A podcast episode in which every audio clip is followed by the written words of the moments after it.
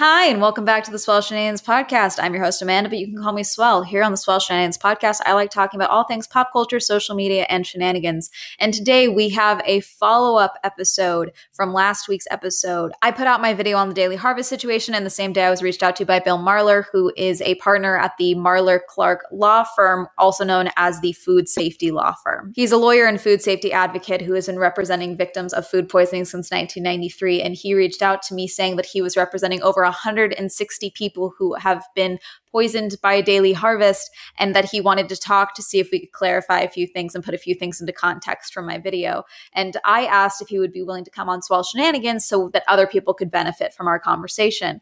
And we ended up setting up this time. Without further ado, here's my conversation with Bill Marler. So, my first question for you I know is how you became aware of the situation.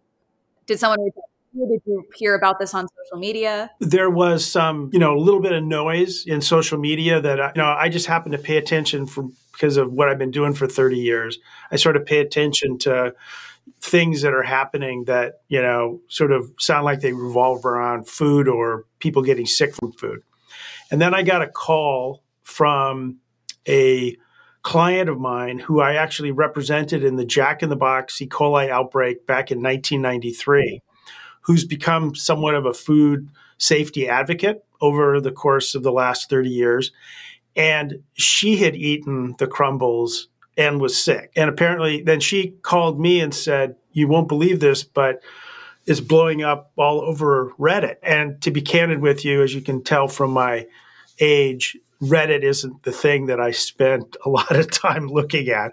And so, you know, I went over there and I was like, I was just stunned by the you know the the same uh, complaints, you know, uh, liver mm-hmm. dysfunction, gallbladder removals, uh, you know, on and on and on, and the consistency of their symptoms and the consistency of what they were eating. Then my email and phone just sort of blew up. I didn't do anything uh, other than just like notice that. Um, and then all of a sudden, I've been on the phone essentially for you know a week talking to who must be their perfect demographic. It's, you know, healthy women between the ages of 25 and 45 for about, you know, probably 85% of the people, you know, that's who they've been. Um, and with remarkably, you know, identical stories of consuming the product, getting sick within hours or a day, abnormal, you know, liver tests, um, ab- high bilirubin, stomach pain, back pain, fever. Some people have gone on to have their uh, gallbladders removed. People are still sick. And, you know, frankly, just scared, understandably, because no one's been, not one clinical case has a doctor said, this is the cause of your problem, this thing and you know a, a, chemical or a toxin or a heavy metal no one's been able to tell anybody anything which you can see why people are freaked out and understandably. So that's how i got sort of involved. Yeah for me um, i actually didn't hear about this from reddit originally. I heard about it from tiktok which is an even right. newer form of social media and from an influencer who was having these symptoms abby silverman. Who i'm representing by the way. Oh, great. Okay, yeah, great. She's great. She's awesome. She had gotten the email that was sent out by Daily Harvest saying where people are experiencing discomfort gastrointestinal discomfort, which is a very interesting choice of wording with all the symptoms being reported. She was trying to see if there was other people experiencing this and found it through Reddit and then how do you think well i guess this is a two part question because like just the demographic you said so yourself uh, 25 to 45 that is a large demographic that is very intertwined with social media i would say. Do you think that that's the demographic that we're seeing because that's who their target core uh, consumer is? Or do you think that's just who we're hearing about because that's who's involved in social media and so they're hearing about the other cases? I can only tell you what it looks like from talking to about 150 people um, so, but what it looks like to me is a combination of both. That is their target demographic of people. It, and it sort of, I think, probably makes sense if you look at the products. But then also that, that people are on TikTok and Reddit and Instagram and all that. And so I think that that that is, um, you know, that's what brought all these people together. And this is not to get too deep into the weeds about how foodborne illness cases generally happen. Oh, we totally can. We totally can get into the weeds if you would like. I'm like a, I'm a I have to admit I'm a big epidemiological nerd. So let me let me just try to give you some context. This is a very odd way to find out that there's an outbreak, and I think it, it and and that's why I did this blog post. Uh, you know, is Reddit the new FDA and CDC? That'll be linked in the show notes for anyone listening at home. That'll be linked down below. Here's the way foodborne illnesses outbreaks generally happen, and it's been the way for the last essentially 30 years. And the technology has improved greatly in 30 years. But essentially, what happens is, you know, let's just say uh, you live in, you know, Nebraska, I live in Alaska. Um, we you know, randomly eat the same food product. And we both get sick within a relatively same time frame within say days of each other. And we go to the doctor. They go oh you know you're vomiting have diarrhea you know you're showing symptoms of a foodborne illness. Doctors will do a culture either with stool or blood. And let's say they find e. coli in you and they find e. coli in me. Those are reportable diseases uh, so there's a there's a diagnosed thing, and it's reportable by law. So the health department is mandated to contact you and go, "What the hell have you been eating in the last three, four, five days?" And then then those stool cultures are sent to the state labs for genetic fingerprinting. They actually pull the DNA out of the little E. coli and they turn it into a thing that essentially looks like a barcode on the back of a cereal box. And then they upload that information to the CDC, and the CDC is saying, oh my goodness, you know, Mr. You know, Alaska and Miss Nebraska, they have a genetic match. They must have consumed or done something exactly the same. And then by the time they're interviewing us and they find out that you ate romaine lettuce and I ate romaine lettuce, and that's the only thing we have in common, then then all of a sudden there's another one and another one in New Jersey and Florida and Colorado. And all of a sudden you have a situation where you have a romaine lettuce E. coli outbreak. So it, it's it's usually starts with the health situation getting formally diagnosed, essentially. Yep. But in this yep. instance, there is no formal diagnosis. It's like the black swan event of foodborne illness epidemiology. It's not the way these things normally happen. But what, what happened in this case is that the symptoms drove individuals to find out what the heck is going on, which drove some to Reddit, some to TikTok, and essentially the masses figured out what the common denominator was, which is primarily, but maybe not exclusively, the French, you know, lentil and leek crumbles. Um, and then I, I, we can get into how I've now sort of tumbled to the fact that it's probably a particular ingredient in the crumbles. I did want to talk about that because um, you sent me a bunch of articles that you've been spoken about in, which is great, all of which will be linked in the show notes for those of you listening at home. But you came to a conclusion in your blog post um, is reddit the new cdc and fda is it the Tara? and Tara, Tara gum is not something that i had heard listed in any of the speculations through social media or anything so i was interested in that because a lot of people have had uh, theories that it was the lectins aflatoxins other pathogens or something involving in the lentils that are because they are a legume and all of that. And I know that Daily Harvest, they tried to claim that it was potentially the consumer's fault for not cooking properly, right. which I think is already, you've ridiculous. lost me already. that all of these people didn't follow instructions is just. I spent the first decade of my life suing major meat manufacturers for making the same silly arguments that people didn't cook their hamburgers right. But, but uh, let me tell you what happened. Um, you know, yesterday morning, um, you know, I got up five o'clock, poured myself a cup of coffee, knowing that my inbox was going to have several hundred emails. So I sat down, flipped it open, and started going through it. And one of the emails I got was actually a voice message. So if somebody calls my law office uh, or, or after hours. It transcribes and then the email message the voice message and the e- and that now the email gets sent to me and i was reading it and it clearly sounded, sounded like somebody was having similar symptoms to the people in the daily harvest. And i assumed that it was a daily harvest case. I, I noticed it was east coast so i waited an hour till nine o'clock. And then I just called her and I just said, Hey, I'm sorry you were sick. What happened? She was telling me same symptoms liver dysfunction. They're trying to take out her gallbladder but she doesn't want them to and uh, you know on and on. And i said well you know um, i'm happy to help. I'm representing you know 155 people from daily harvest she goes oh i didn't eat the daily harvest product i'm like excuse me and she goes no this is this revive superfood uh, smoothie and I started a Reddit thread, and there's a woman in Dubai who has the same symptoms. And I actually heard from this gal this morning, and this woman this morning, and she said there's another person in the United States with the same situation. And so, so I go, that's either very co- coincidental or or like a very key thing because I remembered seeing on the ingredient list for the crumbles Tara. And to be honest with you, I didn't know what that was. And so I'd never heard of it. So I went to the ingredient lists on the Revive and Tara was listed.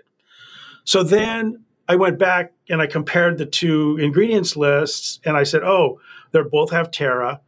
But then I thought to myself, well, if Tara is in other food products on the Daily Harvest line, that's not really sort of super helpful because you're not isolating that product or that ingredient. So for the like next couple of hours, I just went through every ingredient list on the Daily Harvest website, and none of them have have Tara in it except the crumble. So what about the because there's two flavors of crumble. There's the French leek and lentil, and then there's the the mushroom and thyme lentils, I believe. Yeah, it's just the it's just the French leek and and and lentil. This is how an epidemiological outbreak sometimes gets figured out. It's by excluding or including things. It's not completely definitive that it's the Tara, but it's certainly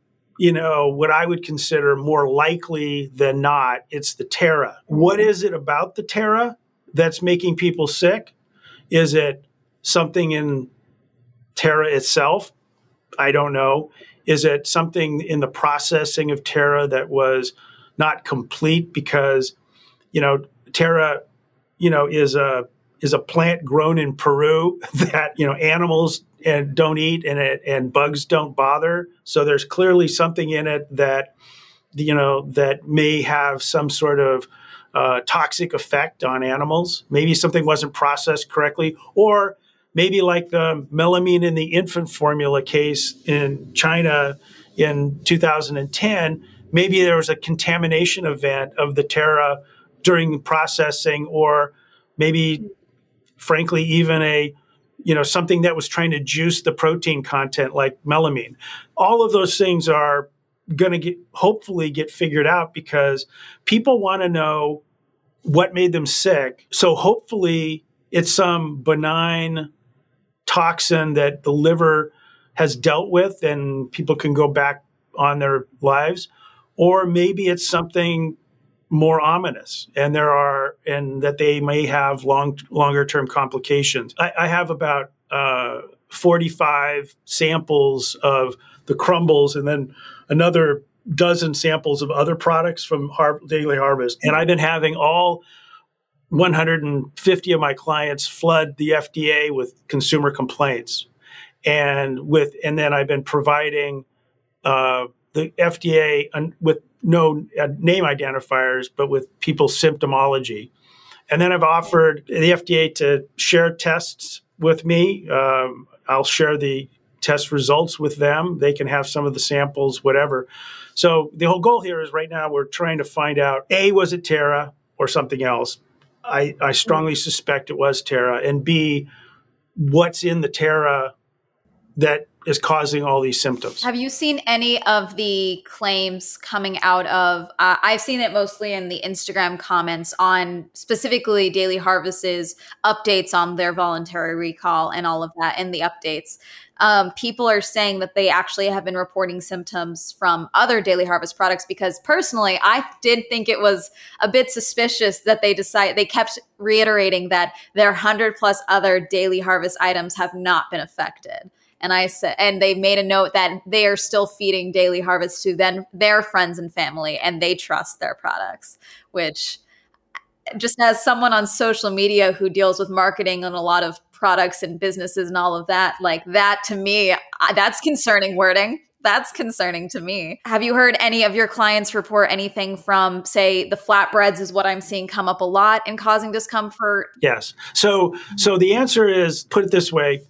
Uh, of the 160 ish people who've contacted us and retained us, I'd say 90% of those people are the crumbles. And then there's these this other group of people that uh, probably um, yeah, we're only ta- I'm talking about a dozen ish people are people who say I didn't eat the crumbles, I ate the flatbread, and and they do are reporting identical symptoms and had medical treatment, medical care. So we can we can see we'll be able to see those records and actually tell whether or not they're you know they're similar complaints. That might argue that it's not the the Tara, you know, if it if it doesn't have Tara in it, or it could argue that there was some cross contamination event in the processing in the plant, and I think that's maybe a little too early to tell. Um, but, you know, just because people ate the flatbread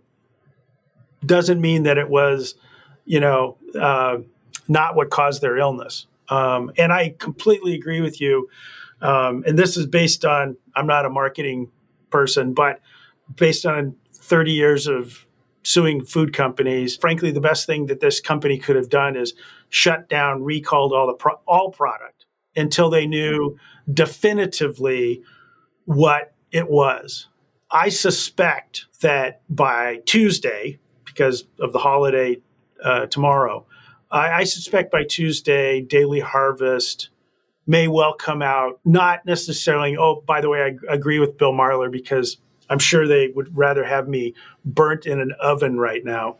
But the uh, I think they'll come out and, and point the finger at Tara as the likely cause of this with an unknown we don't know what it is yet. You know, the interesting thing is, you know, Tara only is grown above 9,000 feet in Peru.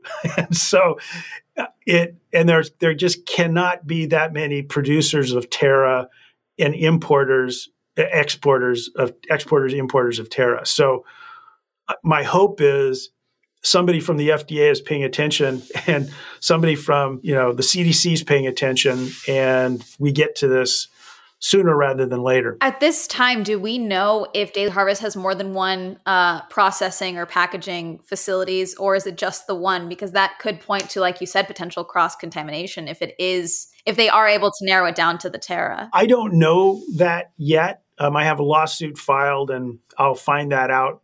You know, in in unfortunately, due course in lawsuits is, you know, 30, 60 days. Um, I do know that Daily Harvest doesn't actually make the food. It's made by a third party and I don't know who that third party is. Ooh, interesting. It's not super uncommon in the food industry. No, I understand that. It's just for a lot of these companies, they market themselves as direct to consumer. And so typically the belief is that this is a company that does everything in house and then ships out to their consumers after having their ingredients and additives and all of that delivered to them. I would agree with that. Years, probably, oh gosh, it's been almost 15 years ago, there was a uh, an outbreak uh, of E. coli in baby spinach, and it was all packaged under the Dole baby spinach. But the only thing Dole provided was the plastic bags that the spinach went in. So that's a pretty common thing, and usually on the label. And I I don't. Um, and if anybody has anything on their labels and you know listening to this i don't have any of that but it it it may well say, you know, packaged by or manufactured by Bob. You know, who knows? Uh, it, it, it, might, it may wind up being that it's some giant, giant corporation that did it, and you know we just don't know who it is. But I don't I don't know the answer to that question yet. So, but in the you said you had samples of the crumbles. None of those packaging None of those packaging have any identifiers on them at this time. They, they I don't have them. They went directly to the lab, so okay. I have a I have a call into the lab to see if it they have anything. But if any of your listeners, you know, know that, they could also you know let us everybody know because i'm sure they will in one of the articles you sent me from uh, the new yorker you had a quote in there that i thought was very interesting and i wanted to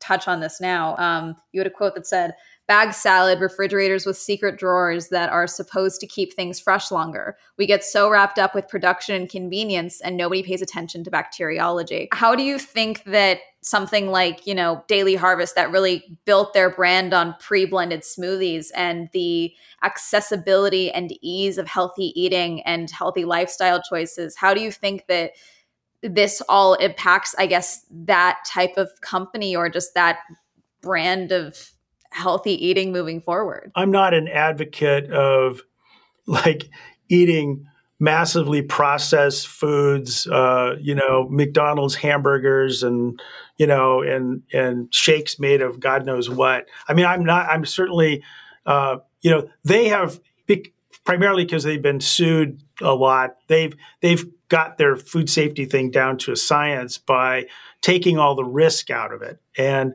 um, and so I'm, you know, uh, I think eating healthily, and I think the concepts behind a company like this, or frankly, you know, you let's use Chipotle as an example. Chipotle built its brand on, you know, clean food, organic, clean, non-GMO, all that stuff that gets everybody excited. They want to buy it and eat it and spend a lot of money on a burrito.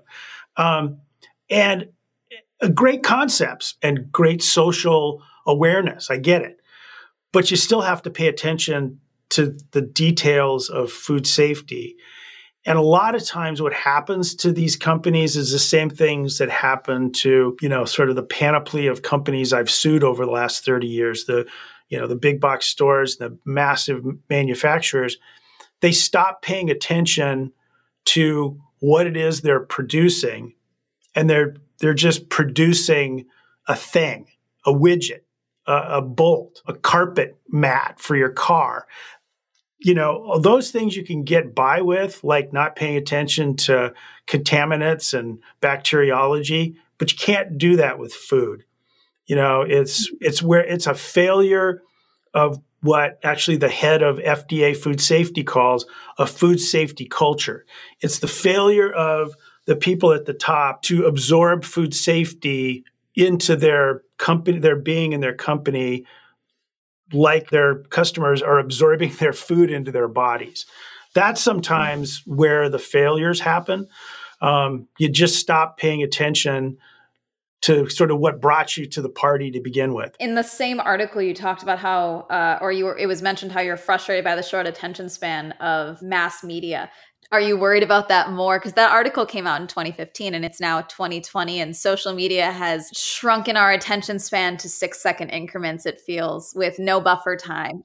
Are you worried at all about how that could affect this potential this case as it's unfolding, or even just the change that could be infected or affected by this case because of social media and how that's affected things? It's a great question, and it's one I've struggled with for you know a long time and you know admittedly i'm a lawyer and my you know my job is to represent victims and sue companies and get money for them you know get money compensation for them. But you know as many um, little kids i've seen on liver failure or families of people who had to bury people because of food as many funerals as i've been to as many p- kids i've seen pulled off life support. Food safety is a big deal in this country. 48 million Americans get sick from food every year. 125,000 are hospitalized, and there's between three and 5,000 deaths.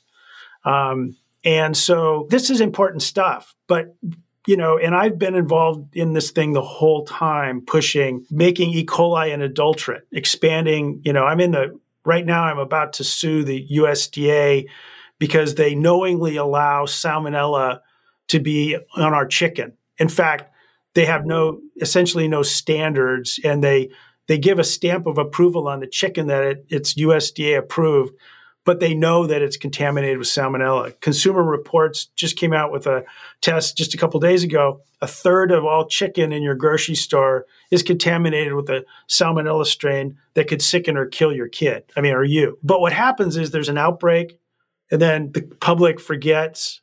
Nobody bugs their Congress members, and like nothing happens. And then I'm out like knocking on doors, suing people, trying to get legislation moved, and uh, Congress member so and so says, "Well, my my, consi- my constituents don't seem interested in this. For anyone listening at home, this podcast is pro bugging Congress people. We are oh for it. God, yes. We elect them for a reason. Bug them all. Get them to do what we want.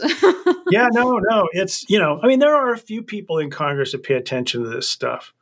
But, you know, even even my Congress people from the state of Washington, you know, who I've financially supported over the years.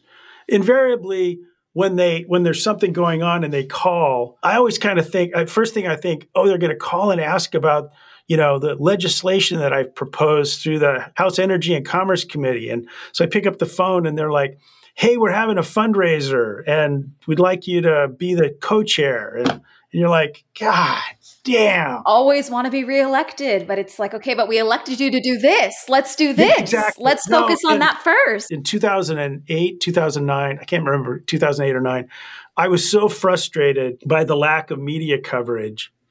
I started my own newspaper. it's food, food safety news. And there's four reporters who I pay for out of my family foundation. Although I do write op eds every once in a while. I don't bother them. I tell them I'm I'm like the not evil Rupert Murdoch. And so so I just let them do their thing. Helena Bottemiller, who's a, a really well-known food writer, uh, she'd been at Politico until recently. She's she's left to kind of start her own thing. She actually started out at Food Safety News, uh, had moved to DC and covered Congress for Food Safety News for two years before Politico snapped her up. But for two years, Food Safety News, and frankly, I would even say till today, is the only newspaper that kind of covers food safety full time. And that just shows how crazily dysfunctional our, you know, media environment is. But maybe we're all going to move over to TikTok and Reddit and Instagram and, you know, we'll just get but it's, you know, it's crazy. I don't know how you I don't know how you young people keep up. well, technically, it is my job to keep up with social media, so I I get that bonus. But yes, it's the ongoing. Even just some of the articles you sent me. I, I mean, I do think this might be the actual thing that finally gets me to stop eating meat in general because some of the articles you sent me. But even the New York article it talks about the listeria outbreaks that was tied to cantaloupes, and it's like, yeah. okay, is any of our food safe? Like, do or should I just go to the woods and live off? Live off the land and hope for the best. Generally speaking, you know, after uh, there's an outbreak, and uh, you know, some reporter will call and you know ask about all this stuff, and you know, I have way too much information about diarrhea, you know, and uh, and and usually and usually at the end of the end of the conversation, they go, "God, what do you eat?" And I say, you know, it's more like what I don't eat and she and uh, this one, I remember this one reporter said, you know, well, what don't you eat? And I kind of listed like six things. A couple days later, my daughter, who was in her, she might have been in her late er, late teens, early twenties, she texted me because I have three daughters, and the, the only way I hear from them is by text or by Venmo. Those are the two. You know, usually very nice, but they're that way. So she texted me and she goes, "Dad, Dad, you've gone viral." which I was like, "What's that?" And so apparently, what happened was somebody wrote a story the six the six things that Bill Marler doesn't eat. It kind of circumnavigates the world like fairly regularly. So if you Google things Bill Marler doesn't eat, you, there will be my list of things that Bill Marler avoids. I will add that to the show notes.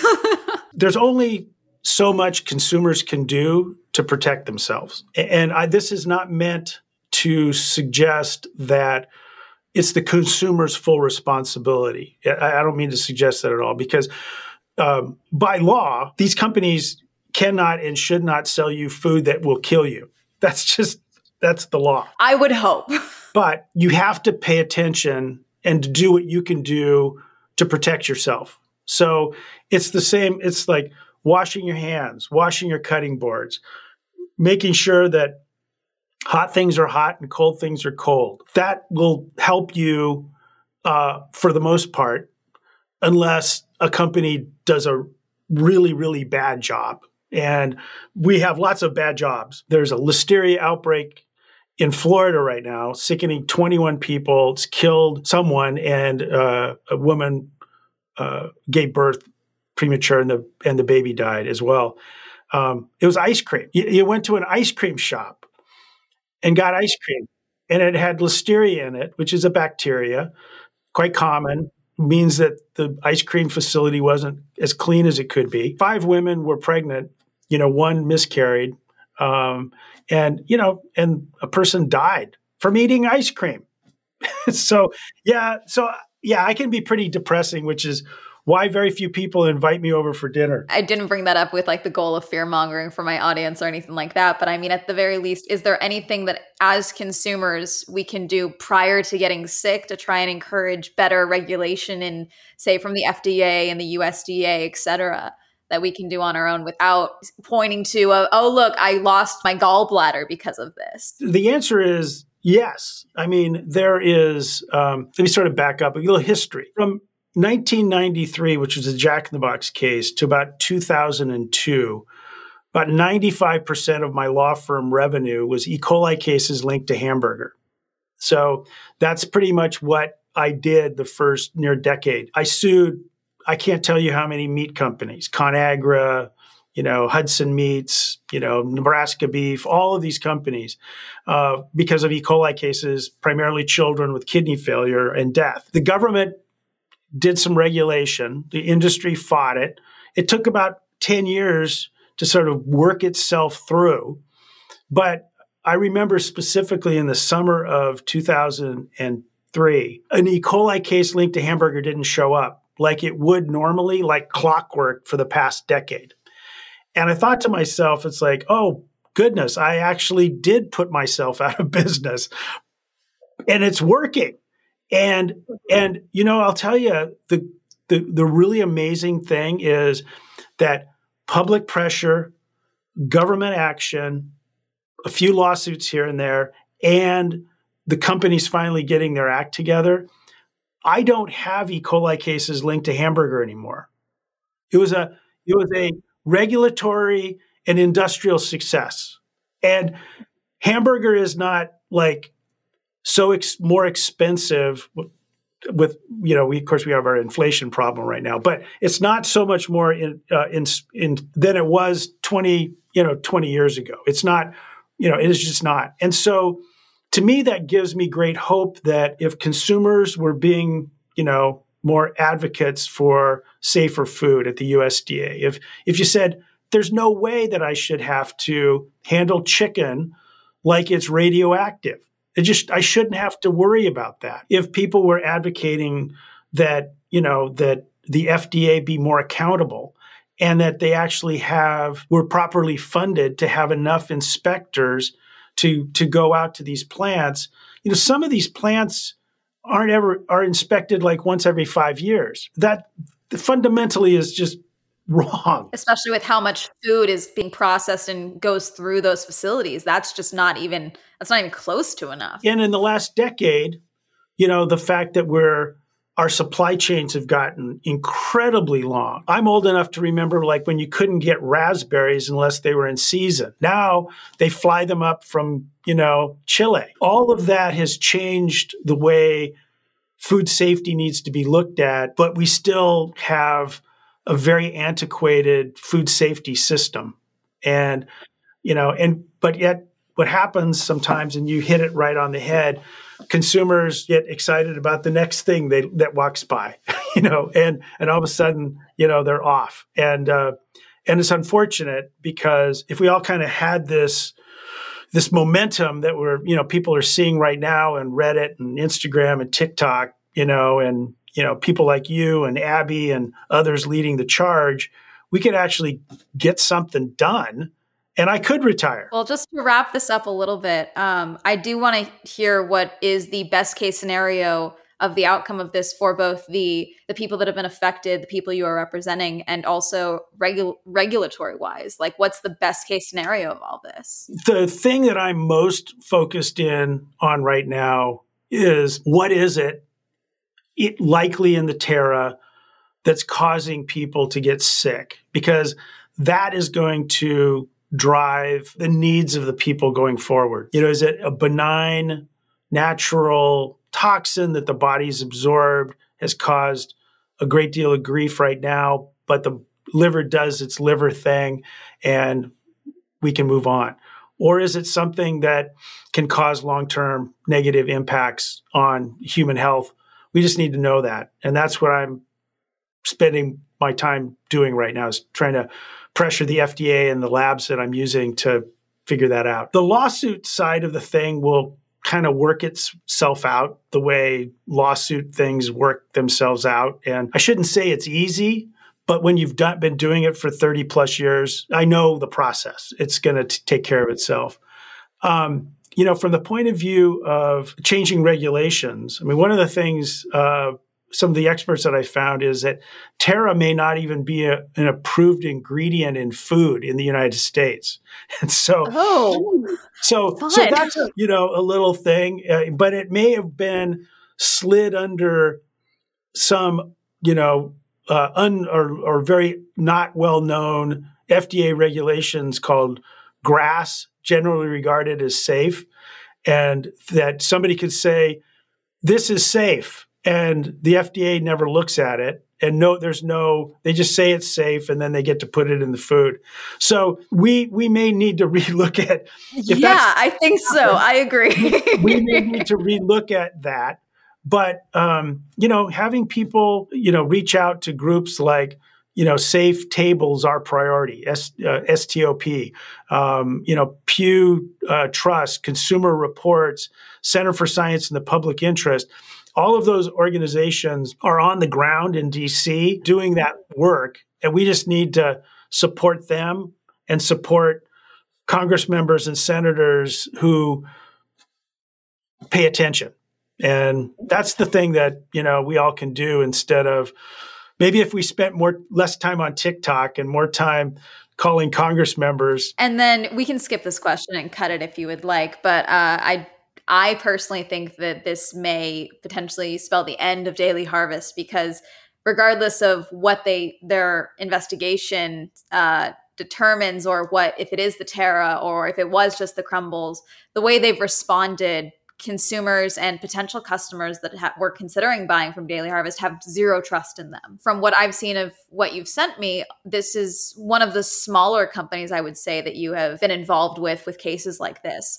So do you think that this could spell the end of Daily Harvest in your opinion? It depends on how deep their um, how deep their customer pain it has become. Uh, you know, I would have thought Chipotle might have like gone the way of a restaurant who nobody remembers called Chi-Chi's. But Chi-Chi's had a big hepatitis A outbreak and they went bankrupt and never to be seen again. Um, but you know, some of these companies survive. And in fact, Chipotle went from $700 per share stock to like 50 and is now well back. They can survive, but you know, they've also said they've they've turned on it. They pretty much turned on a dime and said, "We're going to make food safety part of everything we do." You know, they went out and hired you know really good food safety people and turned it around. I just don't know if what kind of the way this brand is, and it was sort of built on the back of appears to me anyway, built on the back of social influencers who've mm-hmm. now turned on them. I yes. don't know. It's like one of those kind of things you live by the sword and die by the sword. I don't know if that's, you know, a fatal blow, but I certainly want wouldn't want Abby pissed at me, you know? yes. So, That's the uh, caveat with working with social media influencers and content creators is you work with them because they have an audience. And then once they harmed or disenfranchised in some way, then they have an audience to tell about yes. that. Yeah, and that no, audience no. is now your customer base. Hey, Abby, uh, I'm taking good care of you. So, no, she's great. And, you know, and so many of the other people there, there's folks on Instagram. There's some guy who started following a, a, guy or a gal, I don't know who, but on on Twitter called uh, I think it was I was poisoned by Daily Harvest. I did see that. Yes, they they reached out to me as well after my video. It's a really different world, and it's it's kind of exciting and a little refreshing. Um, prim, you know, and I don't mean that. I, am not. I, this is a completely serious outbreak. This is a horrible outbreak. We're not negating that. But it's really interesting. And I think it's going to become a real interesting case study about what social media, uh, mass data, um, you know, all of that might mean in a positive way uh, to sort of catch these things. You know, I mean, maybe FDA is going to hire 20, you know, uh, maybe not influencers, but people who will spend their time on Reddit threads and Instagram and stuff, you know, paying attention to, you know, what's perking out there, just like they would do if there was the person in Alaska and the woman in Nebraska with E. coli, if they started paying attention to the same sort of thing. But I think, unfortunately, there's a bunch of people at FDA who look like me and not enough people at FDA who look like you. Well, thank you so much for taking time out of your your busy schedule. I'm sure you're getting more calls, and like you said, I'm sure there's either Daily Harvest will say something on on Tuesday, or you'll get more calls, more cases. Which I believe the number they gave was 480 reports. I think that that's low. It's too high, regardless. But I do feel like there's probably a group of people who don't check email, aren't on social media, who like um, there are people who are may- maybe in treatment or are athletes who are older who don't go on social media and they just wanted a healthy easy option and they don't know what's causing these symptoms yet. So i'm worried that number is not the accurate number. And, and people are still suffering. You know they're still suffering from what happened to them in may and june. And they're also suffering like right now. There are a couple people who are this week they're what they're doing this week is getting their gallbladders removed. Yeah, it's a big deal. And thanks for your time. And, uh, you know, I wish you the best of luck. And I will have uh, Bill's contact link down below for uh, if you are experiencing symptoms and you have consumed the crumbles. Um, that'll be linked down below if if you are looking for more people to represent in this case? What I'm looking for a, a, lot is more product to test. Okay, so if you still have your product, Bill will take it. and, and we're we're covering all the cost of it, and I'm like again, I'm sharing it with the FDA and sharing the test results with the FDA. The lab I'm using is FDA certified, so it's not like I'm not testing it in my basement or something. So you don't have the test tubes in your garage or anything. No, like but that. I may get you, I may do that. well, thank you again so much for coming on. You take care. Thanks. And that's going to be it for today's episode. Uh, like I said throughout the episode, everything that Bill and I talked about, I will have linked in the show notes below this episode or in the description box on YouTube. And thank you all so much for listening. If you have any other questions, if you do in fact have packaging of the crumbles, they are looking for more samples. So Bill's contact information, all of that will be sent down below. They will be covering the cost of that. This whole situation is horrific and ongoing, but I guess it's good to know and to get clarification that there are people paying attention and how different this case is with the involvement of social media to this degree. And that's going to be it for this episode. As always, if you liked this episode and you would like to hear more, I post new episodes every Wednesday. If you would like to rate and subscribe everywhere you listen to podcasts or subscribe on YouTube. If you have any shenanigans of your own or any cases you would like to share, you can go ahead and send us an email at swellshenaniganspodcast at gmail.com.